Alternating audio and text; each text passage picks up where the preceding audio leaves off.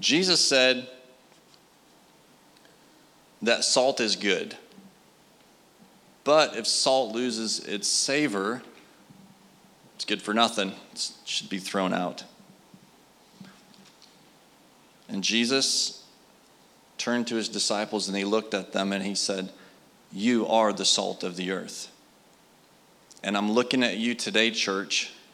You are the salt of the earth. You are a sweet savor of Christ unto God in the earth. This is who you are. God has called you to represent his son, Jesus, in the earth, and you're salty people. So I want to tell you a couple of salty stories. Uh, they actually both involve my baby girl, Addie. Uh, she's already an evangelist. She's uh, touched a lot of lives already, and it's pretty amazing. So uh, a couple months ago, I took her to uh, the hospital to do an audiology test, just to test her ear, hearing. And um, it was a really long test. It took like an hour just for the actual test part. So I got to talk with the audiology doctor uh, quite a bit. We just talked about life. We talked about our story with Addie and losing Libby, and um, uh, and she kind of knew some of our story just from the medical records. And um, she began to open up about her life, how she had lost her parents um, just like four or five years previously. And so the whole while, I'm just asking the Lord, like, what do you want to say to her?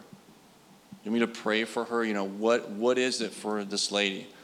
And uh, we go into her office, we're all done, and we're rescheduling the next appointment. And I just begin to talk with her and, and tell her, like, you know, th- that the Bible promises that those who mourn will be comforted. Like, this is a promise from God. We have this promise, and we can experience. We can sorrow unto uh, and mourn unto sorrow and, and disappointment and regrets and all that, but we can choose to mourn and be comforted by God. And I just began to speak this to her, and she said, I believe that, but I have a lot of questions. And she began to share that uh, like a year after she lost her parents, she lost her sister. And she began crying. She's like, I still can't talk about that one. And it just, the words just keep coming, and I'm just talking with her, and I asked if I could pray for her, and I pray for her. And she comes in close, and she gives me this big old hug, and she's crying on my shoulder, and I just tell her that God sees her and Jesus loves her so much. I speak the word over her. And now her season of mourning can stop and she can be free from that. And she can realize that God loves her and sees her. And I'm nothing special. I just love Jesus. I want to, I want to be the salt of the earth. And it's all about being available to God's purposes because there's people all around us always that need a word from the Lord. They need prayed for. They need that one thing that sets them free. A little while later, we traveled to Nebraska and we were on our way home, and one of the kids got to go pee now. And so we stop off in Grand Island. Uh, we don't usually stop there. Um, but we pull off, we stop in a Bosselman's Travel Center, and I'm carrying Addie, and Candace takes all the kids, and they go to the bathroom, and I'm waiting. I'm wait, actually waiting in front of a Cinnabon, just uh, mouth watering. I need to buy one of those. Well, Addie starts fussing just a little bit, and some of the ladies behind the counter notice, and they say, Oh, how cute, and this and that. Well, one lady back there catches my attention. And I start talking with her just for a minute. And she asked me, Can I hold her? Total stranger, right? And I just felt from the Lord, like, Yeah, let her hold her. So we step off behind the counter and I pass her over and we start talking. And this lady, she had a premature baby who had more issues than we did. And she began to tell me about her life and mom had already given uh, her daughter one of her kidneys, which was now failing. So her daughter's grown, she's in her 20s. And so she's on a waiting list for a kidney. And so I ask if I can pray for her. And I pray for her right there. And it's kind of busy, like there's a lot of people around. Um, but I don't let that affect me. And in fact, I've learned uh, sometimes it's good to have a crowd. At first, it's a little bit uh, awkward, it's a little bit scary, but I'm starting to learn I like a few people around because now more people can be touched. Um, and so I pray for her, and she got ministered to. And it's just like all these divine appointments that God has for us to touch a life. They're everywhere. And if we'll be available, you get to partake of it. And it's fun. When you start stepping out, it becomes fun. So I'm praying with this lady. She's holding Addie. And Candace and the kids come out of the bathroom. And uh, Mama Bear growled a little bit. Some stranger holding my baby. I think Mama Bear just about came out of the cave. but yeah, when she found out the Lord was in it, she was fine. Um, but it's there's people everywhere that need Jesus. They need a loving person to come along and say, This is the word of God for you. This is the life of Jesus for you. 2 Corinthians chapter 2, uh, verse 14 through 16.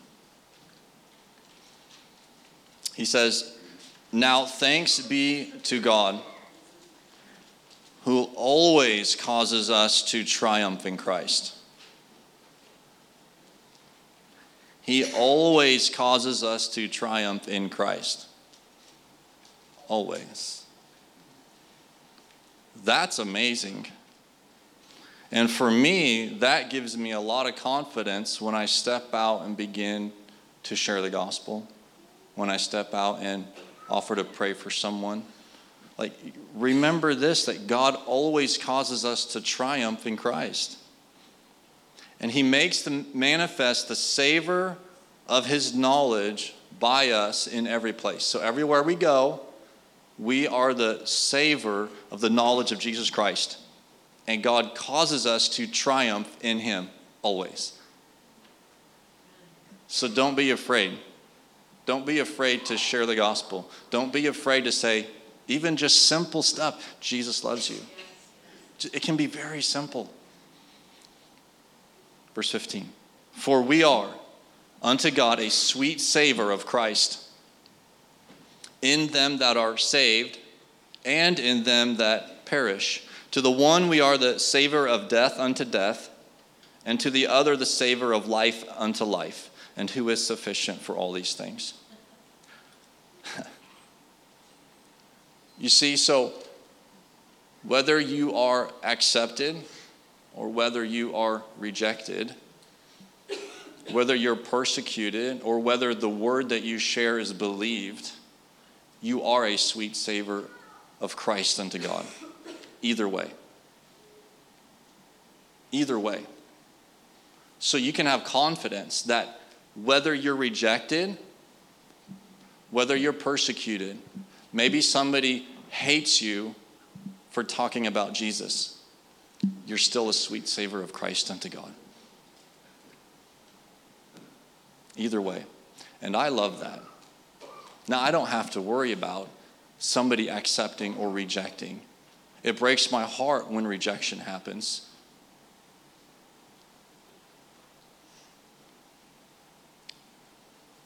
But either way, we're a sweet savor of Christ unto God. So there's just three things that I want to share with you uh, about sharing your faith, about praying for somebody, about stepping out and sharing the gospel. There's just three things I want you to know. One, people don't expect you to have all of the answers.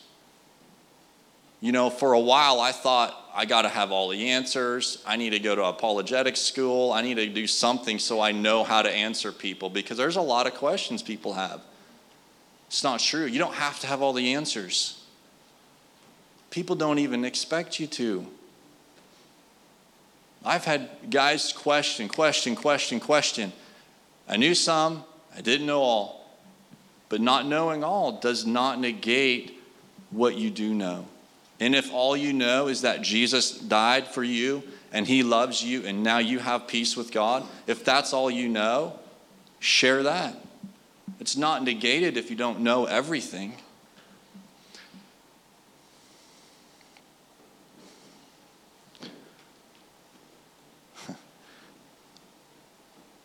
I was, um, I was actually at work and I got stuck in a van with a guy, not stuck, but I was in a van with a guy and we were going about an hour and a half van ride, right? And so we just start talking. Guy turns out to be a Russian Orthodox turned pagan. And I was like, I don't know if I got the answers for that. but it's okay. Like, you can trust the Lord. And sometimes the Lord will give you answers that you didn't even know you knew. And really, all the time, the answers is Jesus. It's very simple. Don't make it complicated. Sometimes the complicated question is answered simply, and that's, that's sufficient. Okay, number two people don't expect you to be perfect. Not at all. They really don't. They don't expect you to be perfect. You don't have to have all your ducks in a row. You don't have to be living the American dream. You can have problems.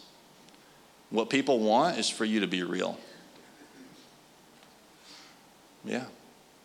They want you to be real. So you had a bad day. That doesn't define you. Your relationship with Jesus defines you. So you can bounce back. People want you to be real. Now, don't be a hypocrite. Don't be living in sin, right? But if we mess up, if we falter, if we had a bad day, if things at home really aren't that great right now, like, it doesn't bother people.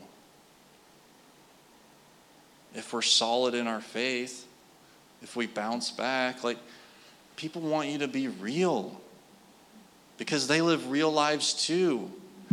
People have problems. We need to be able to connect and identify with others. So if we share that, it's okay. They don't expect perfection, they expect realness. And if you're really living for Jesus, day in and day out, through all the ups and downs, through the stressful times, through the bad times, and you're still walking with Jesus, that's what people are looking for. They want to see the real thing. Can I tell you the world's tired of religion? They're tired of it. Yeah, really tired of it. But when they see a man or a woman walking with God day in and day out, they're real, they got issues, but they are always talking about Jesus, that's a witness. That makes a difference in people's lives. Okay, let me tell you about number three. I want you to know that you don't need to sweat an awkward moment. You will probably have them. I've had several. But the awkward moments, they kind of start going away because you're so solid in your identity with Jesus. Remember, it's not about you, it's not about me. I'm just the ambassador. I'm the, I'm the go between, I'm the mediator. Jesus wants relationship with that person. It's about that person and Jesus. So if I take me out of the equation, my self consciousness, awkward moments start going away. They do. You don't have to let an awkward moment ruin a conversation because it doesn't have to. Doesn't change the truth of what you shared or prayed or talked about doesn't change your testimony.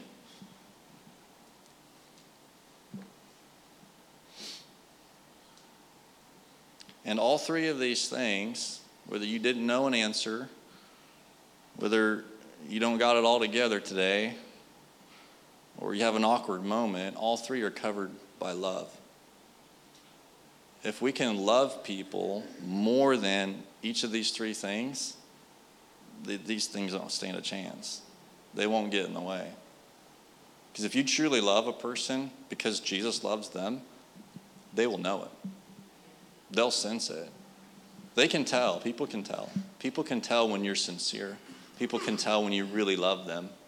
And so for me, like when I go and share the gospel or I just start talking, I just start talking with people anywhere, the marketplace, the park, you know, wherever. You just start talking. I want to be that person's friend within the first 10 seconds. Not because I'm a salesman, because I actually want to be their friend, because Jesus wants to be their friend. That's the love of Christ expressed through us. And again, people can tell. People can tell. Okay, so we let's go to Acts chapter 9. And we'll talk about a man who was available. Because, see, there's opportunities all the time if we'll choose to be available for the Lord's work just to love on people. Okay, uh, verse 10.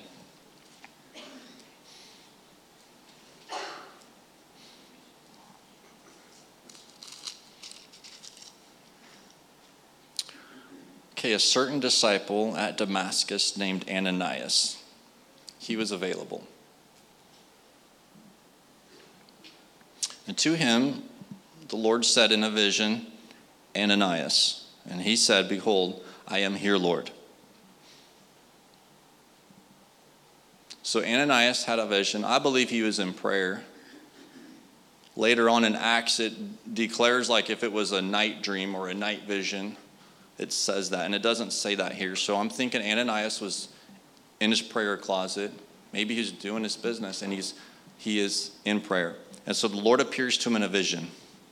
And the Lord said to him, Arise and go into the street which is called Straight, and inquire in the house of Judas for one called Saul of Tarsus, for behold, he prays.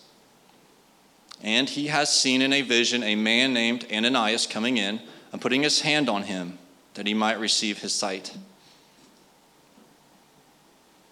Who I want to know the Lord like that. Just straight up having a conversation with him and seeing him. That's amazing. I want to have that kind of relationship with my Savior. Then Ananias, verse 13, he answered, Lord, that is one bad man. I don't know if I should go there. No. He says, I've heard by many of this man how much evil he has done to the saints at Jerusalem. And here he has authority from the chief priest to bind all that call on thy name.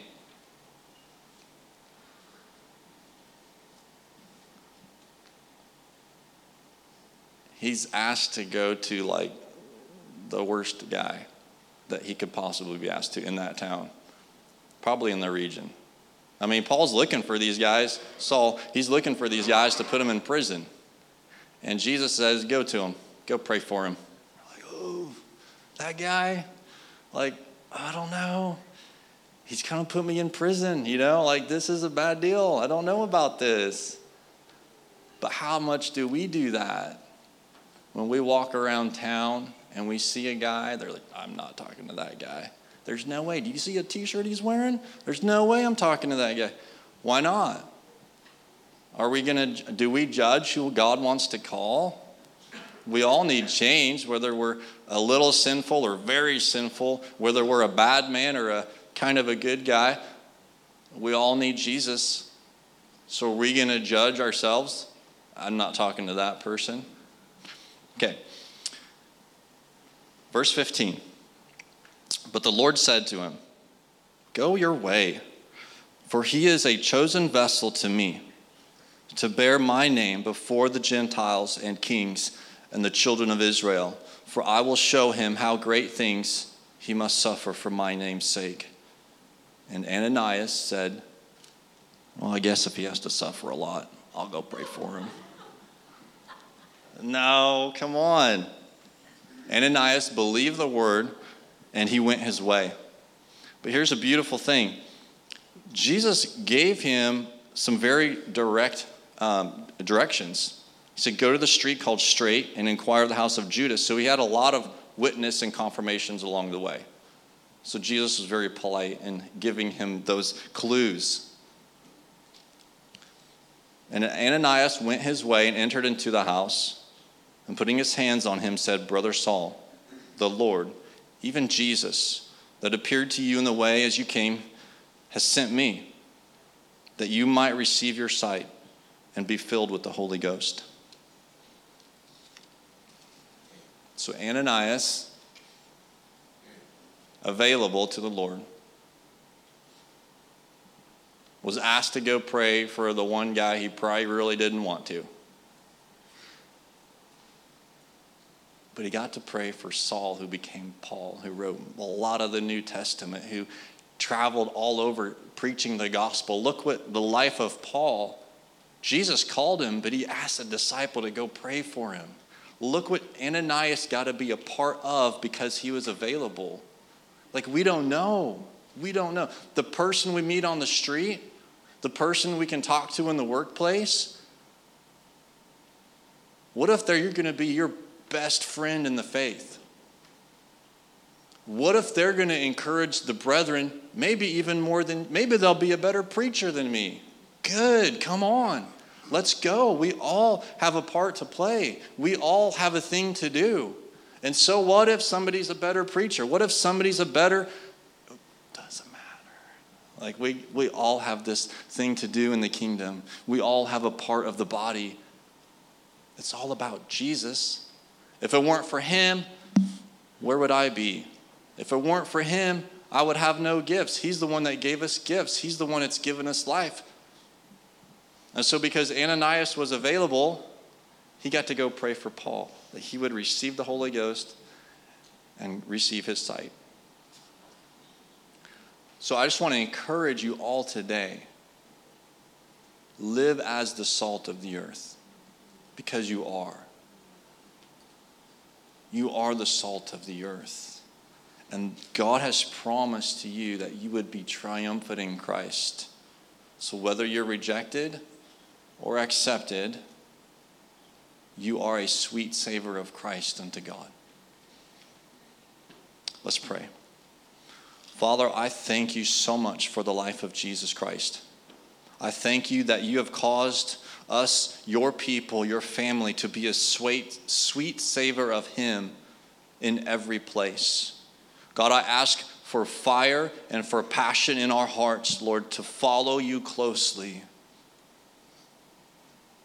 to be so passionate in our friendship with Jesus that we can't help but talk about him, that we can't help but represent him in our workplaces, in the marketplace, in every place, God. And sometimes it's not with many words, but because you're in us, Lord, because your presence rests upon us, because you have given us the Holy Spirit when we walk into a room, you have work for us. You've already been speaking to hearts. You've already been working in people's lives. We're just there to be available. God, I pray that you would let this word penetrate deep into our hearts today, Lord. I pray, bless this people, God, with passion, with fire, with Holy Spirit. God, give them the words and the unction, Lord. I pray that you would open eyes to see those around them who need Jesus, who need a word, who need prayer. I pray, give us confidence in the faith, God. Let us not back down. Let us not be afraid. Lord, but I pray for boldness in the name of Jesus. I pray for boldness to preach the gospel. I pray for boldness just to even say, Jesus loves you, and I do too. God, I pray, bless this people this week. May we be ever Uh, aware of your presence. In Jesus' name, amen.